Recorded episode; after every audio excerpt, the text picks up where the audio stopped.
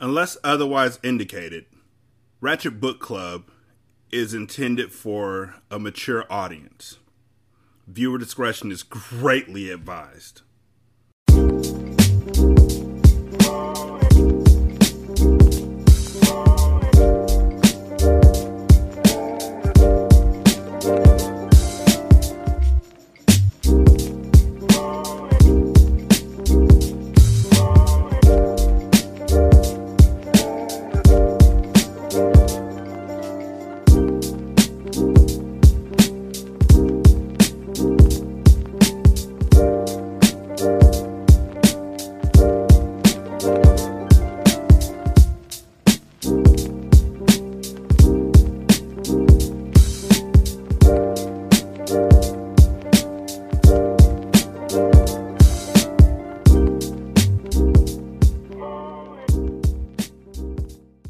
Welcome to Ratchet Book Club, where we read hood classics and good classics. I'm Derek.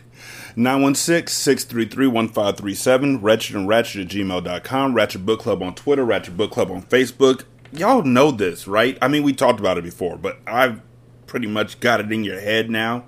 You've memorized it. If I skip it next episode, you're not going to be like, I don't know where to find you! Because, I don't know.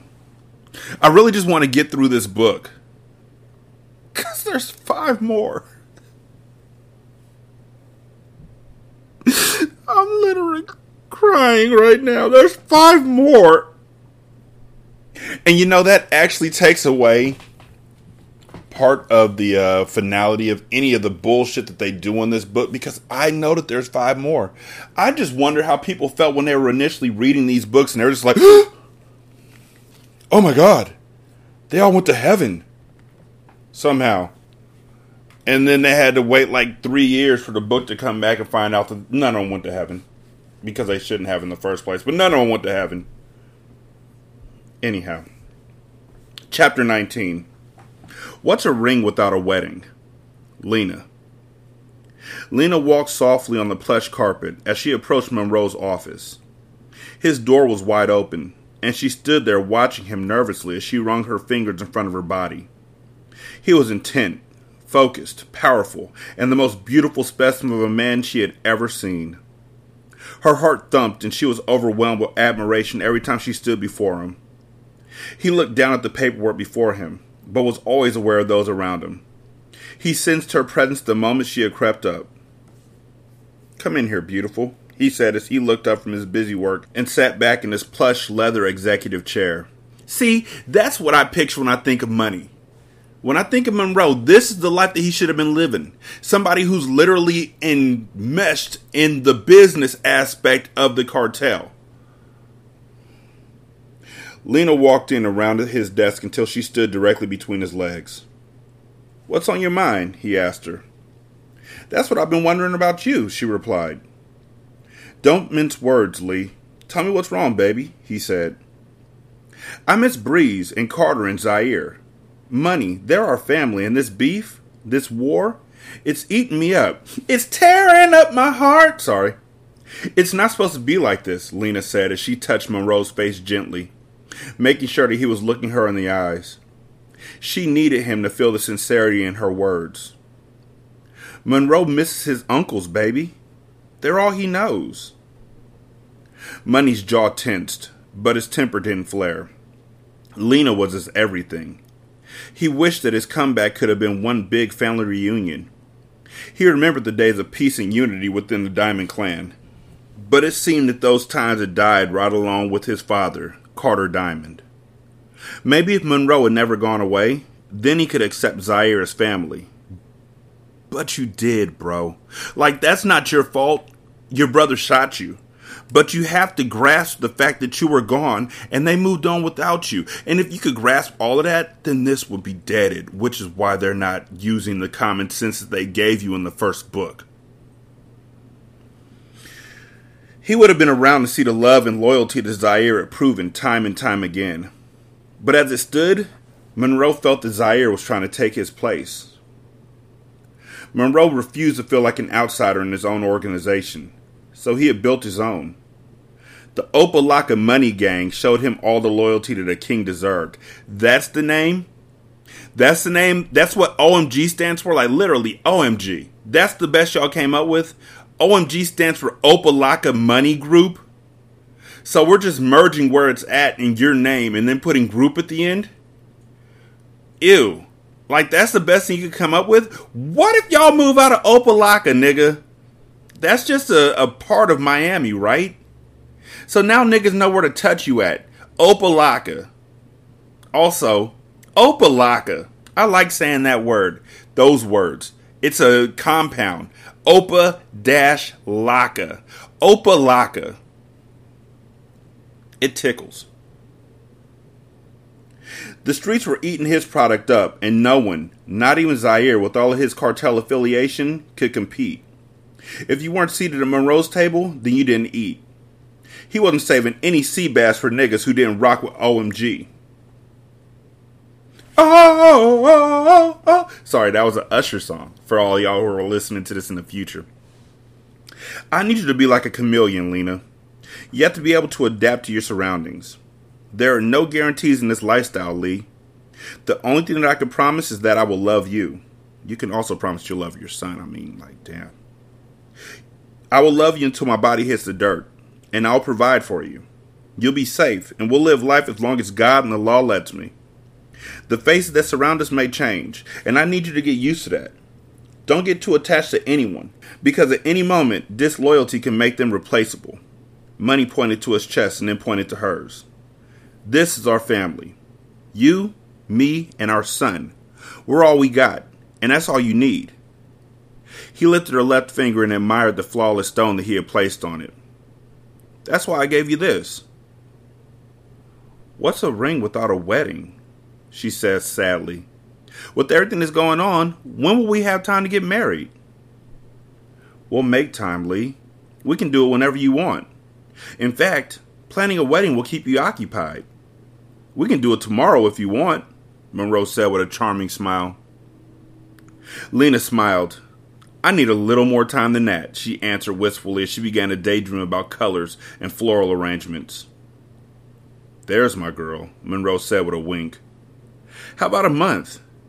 I can get with a wedding planner and it could be small and intimate. Maybe I can invite Breeze, Lena said. Monroe missed his sister, but in his attempt to keep the beef hidden from her, he had barely seen or reached out. She was a sensitive subject, and Lena could see the wheels in his head turning as he considered the possibility.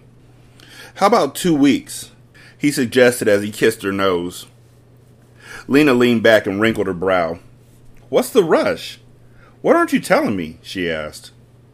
It was unlike Monroe to jump so quickly into commitment, and she knew that there had to be an ulterior motive behind this sudden rush to matrimony. I want you to be my wife, Lena. I want you and my son to be secure. We're at war, and if something happens to me, I need to know that you're entitled to everything I have, Monroe said honestly.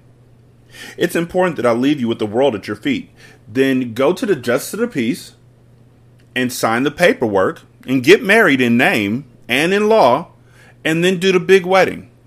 That way, if something happens to you, you're taken care of. She's taken care of, rather. You're dead. She's taken care of. And then she could still plan out the big wedding in a month. Seems like you're planning your funeral, Money, not our wedding, she whispered. Lena rose from his lap and walked towards the door. Monroe didn't want to hurt her feelings or diminish her excitement, but he didn't want to lie to her. She could have the romantic side of things. His love for her was very real, but he knew that with street fame came the possibility of death. He just wanted her to be prepared for it, and as his wife, she would be. Dear Carter, I'm writing you this letter to let you know that I'm safe. I staged an entire kidnapping to run away from you. It was all fake. I didn't know how to tell you that I wanted out, and the entire setup just went too far. I hear that you're looking for me, that you've killed trying to find me. I want you to stop. I chose to leave you, Carter. No one forced me to. I walked away. I was suffocating in your world, and I can't go through life pretending that I'm someone I'm not. I'm never coming back to you. Having your child would have been the biggest mistake I've ever made. I got an abortion, Carter. We're too different, and at the end of the day, you're my enemy, and your people took my sister from me. I've disappeared before, but this time I promise I won't return. Move on, because I have. We're just not meant to be. Mia Moore. Alright, murder. The words on the paper knocked Carter off his feet, and he slowly sat down on the couch and lowered his head. I trusted you, he thought as he felt his heart splitting painfully in half. The earth felt as if it had stopped spinning. He loosened his Gucci slim tie as if it would help him breathe, but he was still stifled. He couldn't inhale. Mia Moore just pulled the rug from underneath him, and he was falling into an emotional black hole. She had done it once before, and now he kicked himself for even giving her a second chance. He had supplied her with the hope to better herself, but instead she had slipped a noose around his neck and sent him flying off a chair. Magdalena, he called as he stood to his feet. Yes, Mr. Jones, his housekeeper replied as she instantly appeared in front of him. The middle aged woman stood before him in a maid's uniform, awaiting his request. Please box up all of Mia Moore's things. Place them in storage. She won't be coming back, Carter instructed. The housekeeper frowned, yet nodded in compliance. And the baby's things? Would you like for me to box his belongings as well? she asked. His. We're all just convinced, huh? It was at the mention of his seed that Carter's resolve weakened. His eyes burned, but he willed his devastation away as he replied, No. Leave the nursery exactly as it is. He knew that there was no more baby to plan for, but he didn't have the strength to see the room return to a blank canvas with white walls. Magdalena looked at him with sympathy. I'm sorry, Mr. Jones, she said. She didn't know the full story, but she could see the sadness hanging from Carter's shoulders like coats from a rack. Is that the best you could do? Me too, he replied. He looked at the picture of Mia Moore that sat in a small frame on the mantel of his fireplace. He thought of the things he had done for her, the people he had crossed for her, and wars that had started over her. It seemed as if he was always the one sacrificing to make them work, and still she was disloyal. He pulled the picture down and tossed it into the fire. Me too. Nigga, are you serious? Like, serious? So, you know money didn't take her. You're not going to search for it at all past that. A letter gets sent to you that, seriously, when the fuck did Mia Moore ever write? A letter gets sent to you, and you're just like, that's it. Fuck her. I knew she was disloyal. Fuck her. You know, when you have it in your mind that somebody's disloyal, that means that you were planting that seed in your own head so then you won't be hurt later on down the line.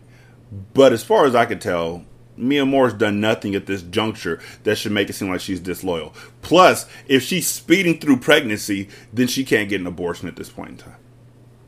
If she felt the baby fucking kick, she can't get an abortion at this time.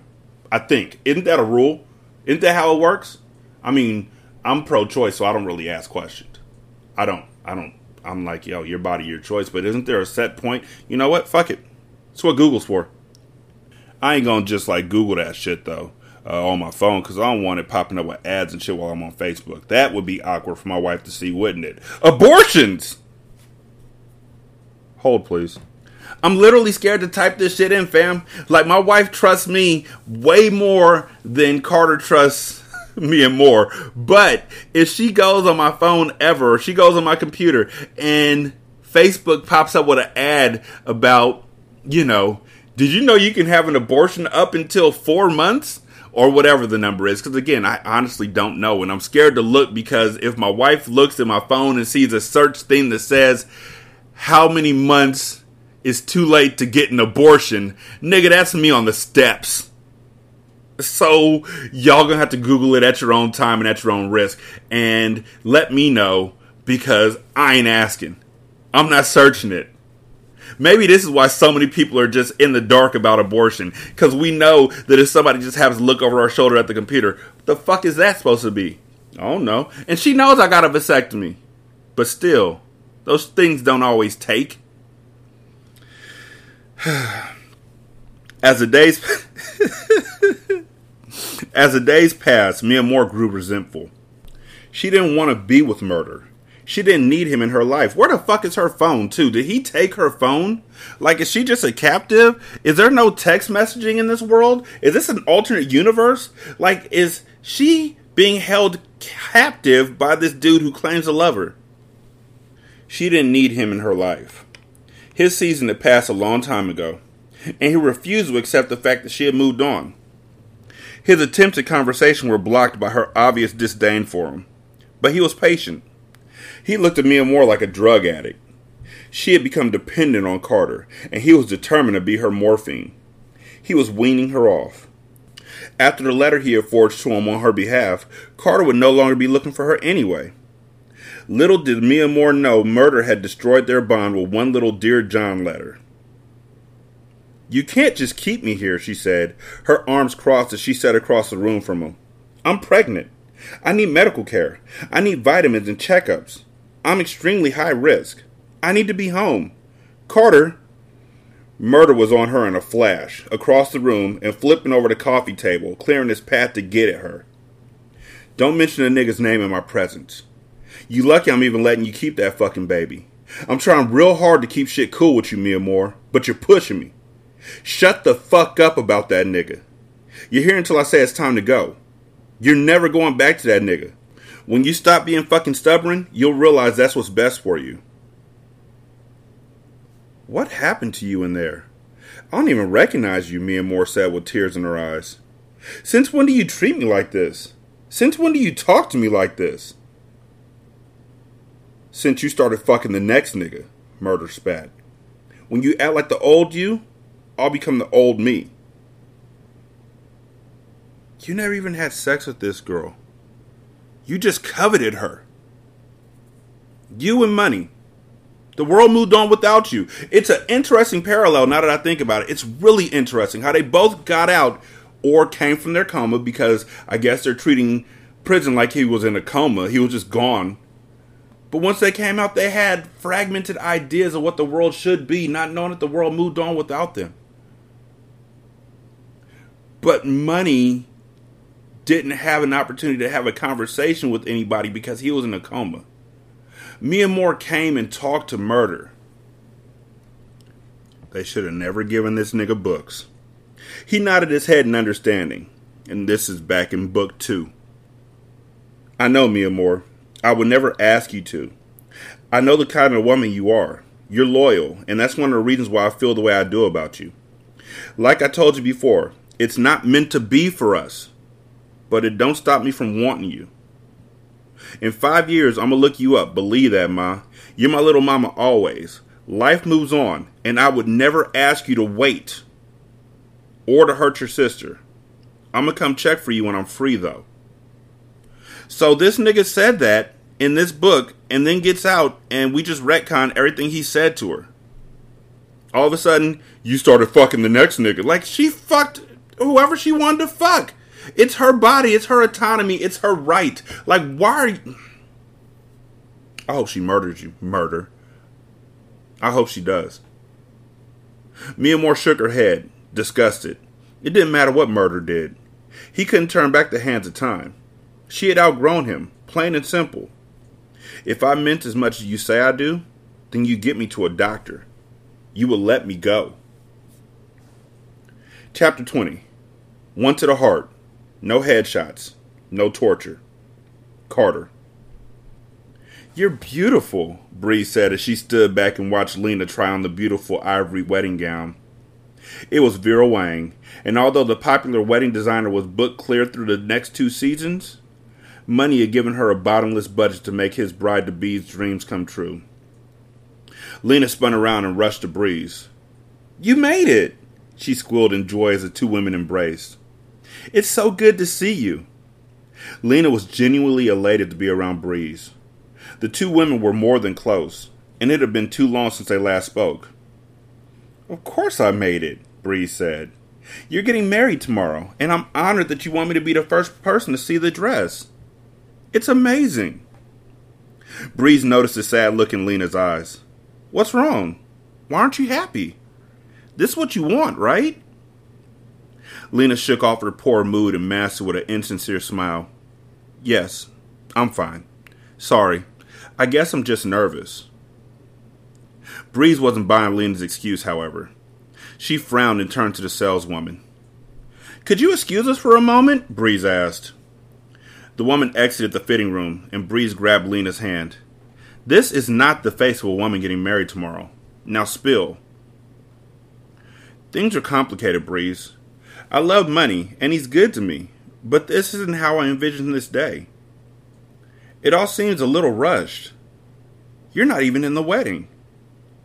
Yeah, well, considering you decided this two weeks ago, I'd say that it's rushed. Breezed. Oh my god. They put a D at the end of breeze. Breezed. Breezed answered with a smile. we gotta ask for better, y'all. Yeah, well, considering you decided this two weeks ago, I'd say that it's rushed, Breeze answered with a smile. It doesn't matter, Lena. You're meant for money, and he's meant for you. As long as the two of you are happy, no one else matters. Besides, I'll be there. I wouldn't miss this day for the world. Does Zaire know you're here? Lena asked. You asked me not to tell him, so I didn't. He's been distant lately. Focus on other things, Breeze said, more to herself than to Lena. Lena knew that Breeze didn't know what was going on between Zaire and Monroe. As much as she wanted to tell her, it wasn't her place. Breeze was the baby of the family, and she had been through a lot. No one liked to add burdens to her delicate shoulders. But we're not talking about me. We're talking about you. Breeze turned Lena towards the mirror and stood behind her as they looked at the reflection. Now, where's the veil? Breeze asked. She spotted it in a box on the floor and pulled it out, admiring it briefly before clipping it in Lena's hair. They both gasped in amazement. Now that's the smile of a bride, Breeze said. You're perfection. They embraced, and Breeze checked her Burberry wrist piece. I gotta go, but I'll see you tomorrow. You're staying at the Turnberry Isle tonight? she asked. Yeah. Money put me in a suite there. The entire glam squad is coming in the morning, Lena said. I'll see you then, bright and early. I love you, Lee, Bree said as she headed for the door. Love you too. Don't be late. Breeze leaned back against Zaire's chest as he held the book they were reading in front of him. It was a ritual that they had started when they first met, and to this very day, they still read to one another every night that they were together.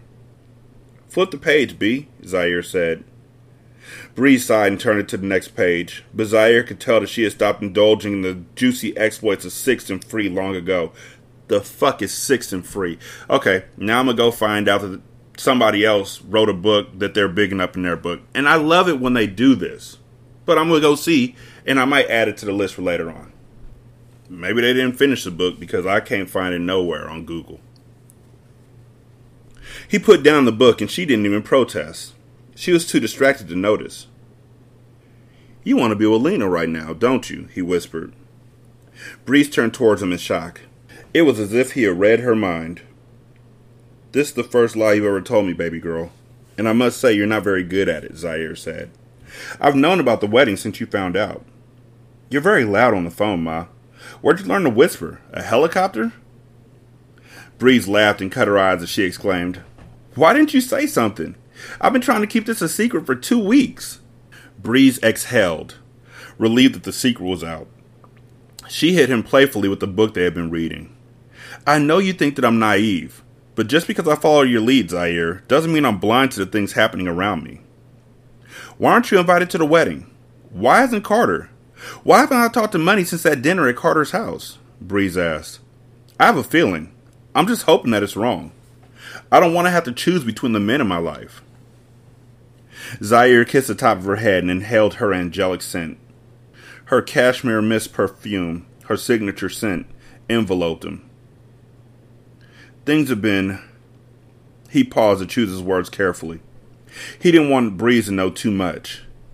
How could he tell her that the first chance he got, he was going to blow her brother's head off his shoulders?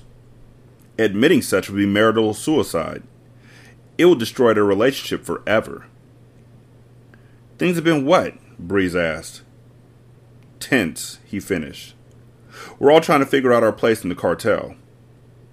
Before she could ask any more questions, he added, But that shouldn't stop you from being with Lena and your nephew tonight. I'll call a car for you. Promise me that you'll work things out with money, she said. I can promise to try, Zaire replied honestly. She turned and kissed his lips. I need you to try your hardest, Zaire. He's my brother. Her eyes told her that a storm would come if anything happened to Monroe. Little did she know that Monroe had signed his own death certificate. He would fall, and soon Breeze would have to decide exactly where she stood.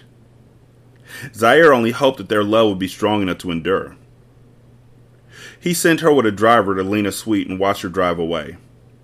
As soon as the tail lights could no longer be seen, he called Carter.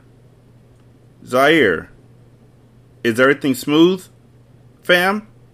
I said it like that because they put commas where no commas were necessary. Zaire, is everything smooth, fam? Doesn't work either. But if you put Zaire, is everything smooth, fam? Or if you say Zaire, is everything smooth, fam? That first comma works. That last comma doesn't need to be there. Zaire, is everything smooth, fam? It's late, Carter answered, seeing Zaire's name on his caller ID. The nigga Money is getting married tomorrow. This is the first time I've been able to pinpoint this nigga's location. I'm not invited, but I'ma be there, nah I mean? Zaire said. Carter was silent as he weighed the pros and cons in his head. Oh no, Zai. Shit could get messy. Lena and my nephew will be there, Carter said. He was still trying to figure out a way to keep the peace and restore balance to the situation, but Monroe is making it very difficult. I mean, not really, because you thought the whole thing you you started the whole beef because you thought that he kidnapped Mia Moore. So now that you know he didn't kidnap Mia Moore, yo, my bad. I know you're mad at me about pointing the gun, but you got over your brother shooting you, so you can get over this. We're brothers too, right? I sent Breeze to Lena suite and Aventura. Little man is there with them. My driver will be on call in the morning to take them to the wedding. Only I've already made sure they never get there. By the time they realize something's wrong, the nigga money will be leaking at the altar, Zaire stated. A lump formed in Carter's throat, but he fought his conscience and said, Make it quick, Zai. One to the heart. No headshots, no torture. His voice was sad, and he felt nothing but regret as he gave the nod of approval. We gotta get him before he gets us, Zaire said. He sent bullets flying through your windows, fam. If the shoe was on the other foot and he had a clear shot, money would pull the trigger. I know, Carter answered. What kind of brotherhood is this? he asked. He sighed and finished. Take care of it. That solves our beef problem, but we still need a new connect. I'll hop on a flight in the AM to the West Coast. I have a few connections out there that might be able to accommodate us, which is going to be Robin and Aries. I'm almost certain of it. Sounds good, fam. I'll hit you after that thing is taken care of, Zaire said.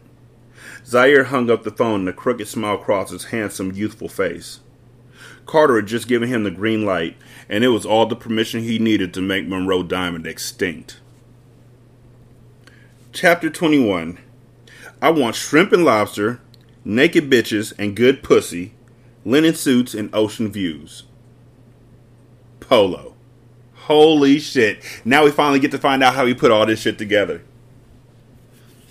Carter looked out into the night sky from the window of his private jet. In deep contemplation, he couldn't help but think of Mia Moore. He shook his head, tossing her from his train of thoughts, and focused on the task at hand. He sank deeper into the plush leather seats. He was bound for sunny California, Los Angeles to be exact, where he hoped to link up with his father's old running partner, Polo. The streets were a perfect distraction from Mia Moore, and he was ready to jump back in head first. Monroe only had the game locked because Carter had allowed him room to eat. With his shark Zaire on his tail, it was only a matter of time before Monroe was out of the picture. His reign would be short lived indeed, but it was a choice that Monroe had made the moment he had turned against the family. Carter knew that Monroe's death was one that would tear his entire family apart, but also a death that was necessary. His heart could not be any more broken than it was, so fuck it. He was sending the Grim Reaper to Monroe's door with no remorse. The pilot prepared for landing, and Carter gazed out over the lights of the city. Polo wasn't expecting him. Carter never liked to let anyone know his next move. The unexpected was always the safest way to move. That way, no one could see him coming. Yeah, we kind of gleaned that from the words before that sentence. In fact, Polo thought he was living in seclusion, cut off from all his Miami ties. Little did he know that Carter had always known where he was, down to the four numbers on his mailbox. Why? Why did he know where he was? Why did he need to know? Why did he even care? As the plane made its final descent over the city, Carter gathered himself. Polo would definitely know where to go to get the product that Carter needed, and he wanted to hit the ground running. This wasn't a parlay trip. It was all business all the time for Carter, and he wasn't leaving without a brand new cocaine connect. He wouldn't complain if he could corner the heroin trade either. Prescription drugs, even. Los Angeles was a land of opportunity, and Carter was going to take advantage of the things they had to offer. A black Maybach waited at the end of the clear port upon Carter's arrival, and he wasted no time instructing the driver how to get to Polo's Santa Monica apartment. He wondered why somebody who had hustled so large now lived so small, and he vowed to make smart money moves with his dough so that he wouldn't end up living mediocre after his own retirement. As the driver pulled on a Polo street, Carter sat up attentively as he surveyed the area. Spin the block for me, Carter instructed the driver, who nodded in reply. His paranoia was what kept him free and living. Many niggas had got caught slipping by being too relaxed. Carter would rather be safe than sorry. Park up front. Do not move the car under any circumstances, Carter said. Yeah, you, you want to be paranoid, you want to be cautious and all that kind of shit, but you're rolling through the hood in a fucking Maybach. Okay. Yes, sir, the driver responded. He got out of the car and opened Carter's door. Carter emerged and buttoned his Ferragamo suit jacket before heading to the entrance. The building was nice, luxurious even, and set across the street from the Santa Monica beach. But still, Carter wondered why Polo wasn't put up in a Beverly Hills estate. Ownership was key in Carter's book. Why lease a unit when you can own the building? I bet you he owns that entire apartment complex or condo, whatever the fuck it is.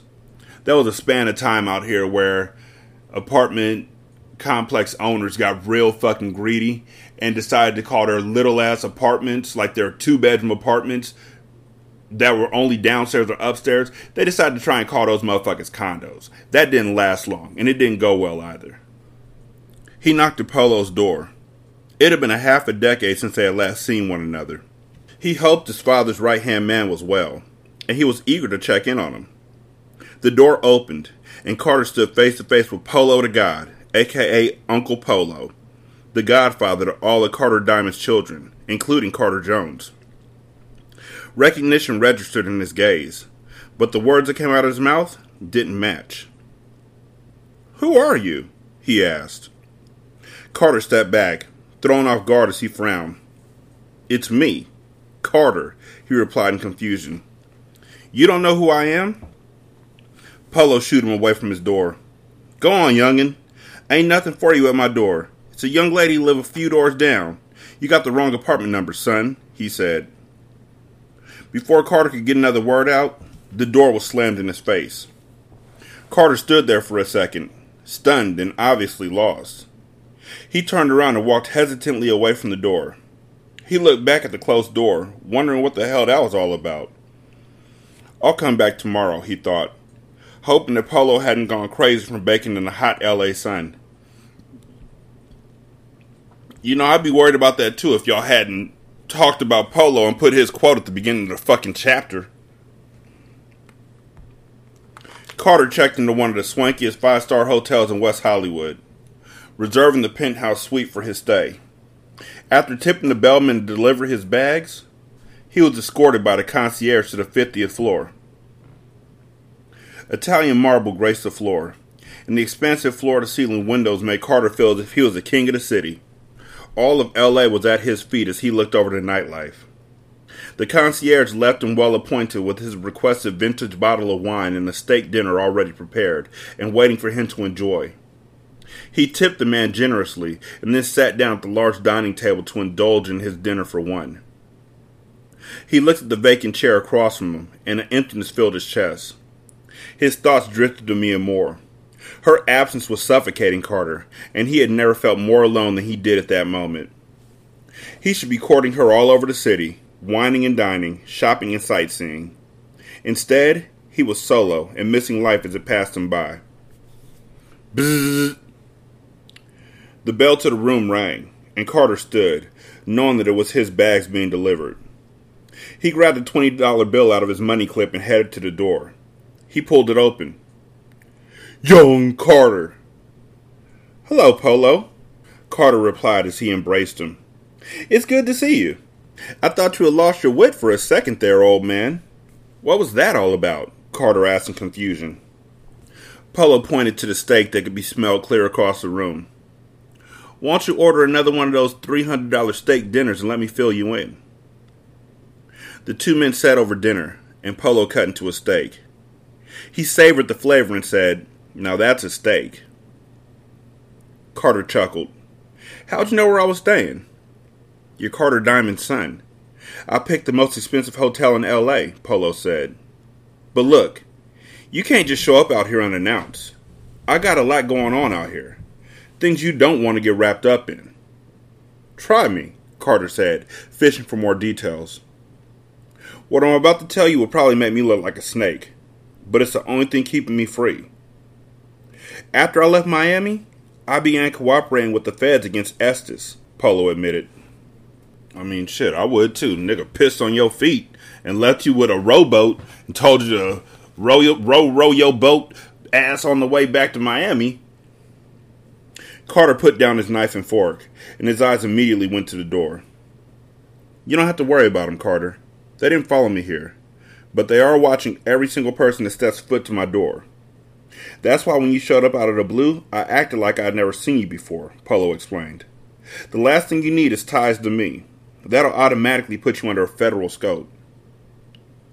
Carter silently kicked himself for walking right into the middle of a federal investigation. He knew that the DEA was the most thorough crime fighter on the planet.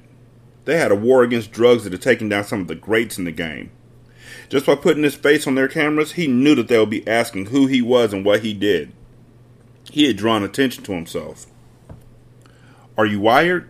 Carter asked sternly. What? No, never against you, Polo assured. Carter pulled his pistol off his hip and placed it on the table. Then you won't have a problem with standing and unbuttoning your shirt, Carter said. Polo paused briefly, slightly offended that Carter wanted proof. But as a major player in the game, he understood.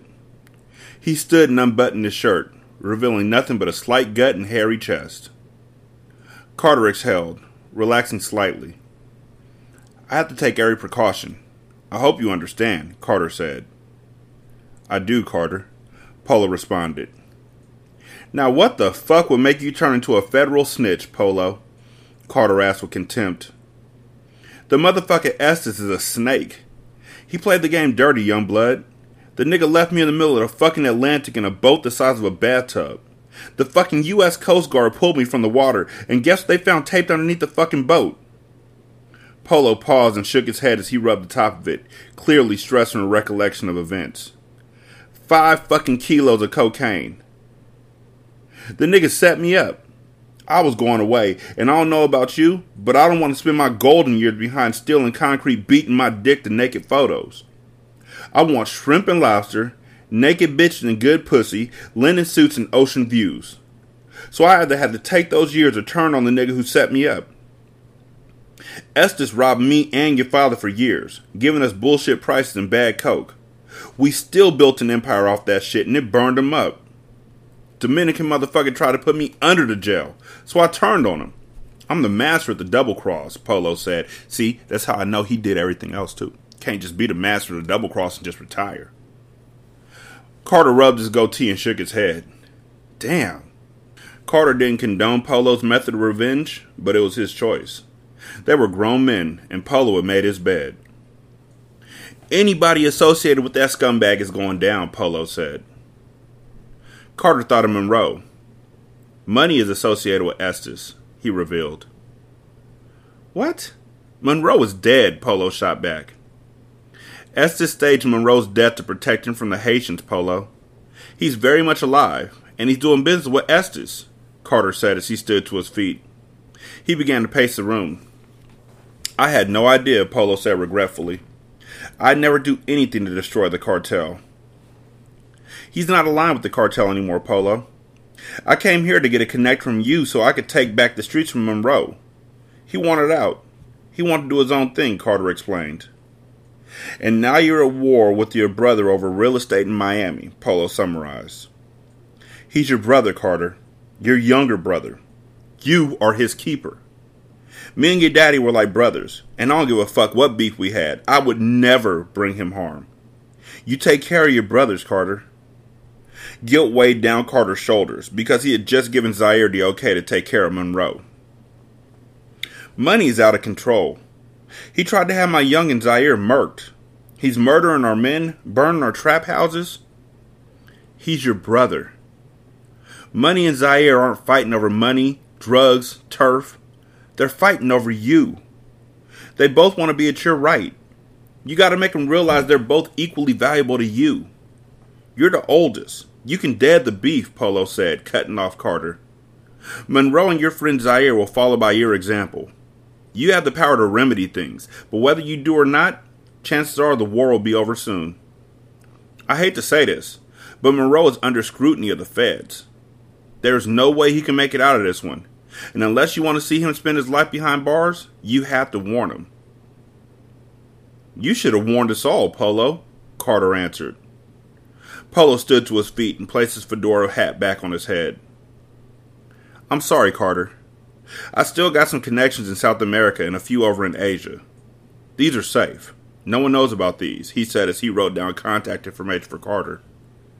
These connects make Estes's coke look like baby powder. Is this a setup? Carter asked, disappointed that someone so thorough had turned informant. No, Carter. This is a real deal, baby boy, Polo replied. He looked at Carter with sympathetic eyes. Take care of your brother. Get him out of the country as soon as possible. They've been building this case against Estes for four years. Money doesn't want to be anywhere near Estes when the other shoe drops.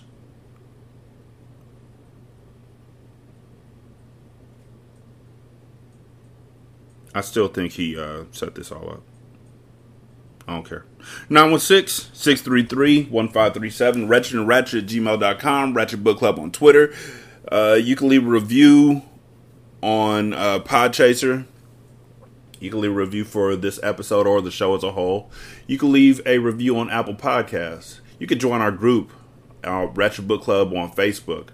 Um, and you can leave a review on uh, Goodpods. You can donate to the show at patreon.com slash single simulcast. Uh, you can donate to the show at buymeacoffee.com slash sscast. You can uh, donate to the show on the Goodpods app by going to our tip jar. Thank y'all so much for listening. We greatly appreciate it. Um, I am happy because there's only four fucking chapters left. Thank God. Y'all be good. I'm gonna holler at you later. Peace.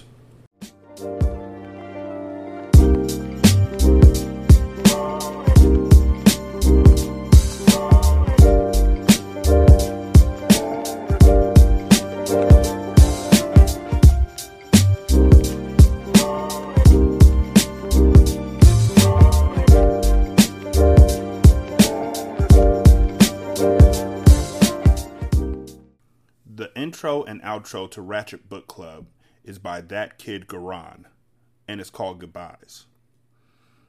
You can email him at tkgbeats94 at gmail.com for more information on how to lease this beat. This is Single Simulcast.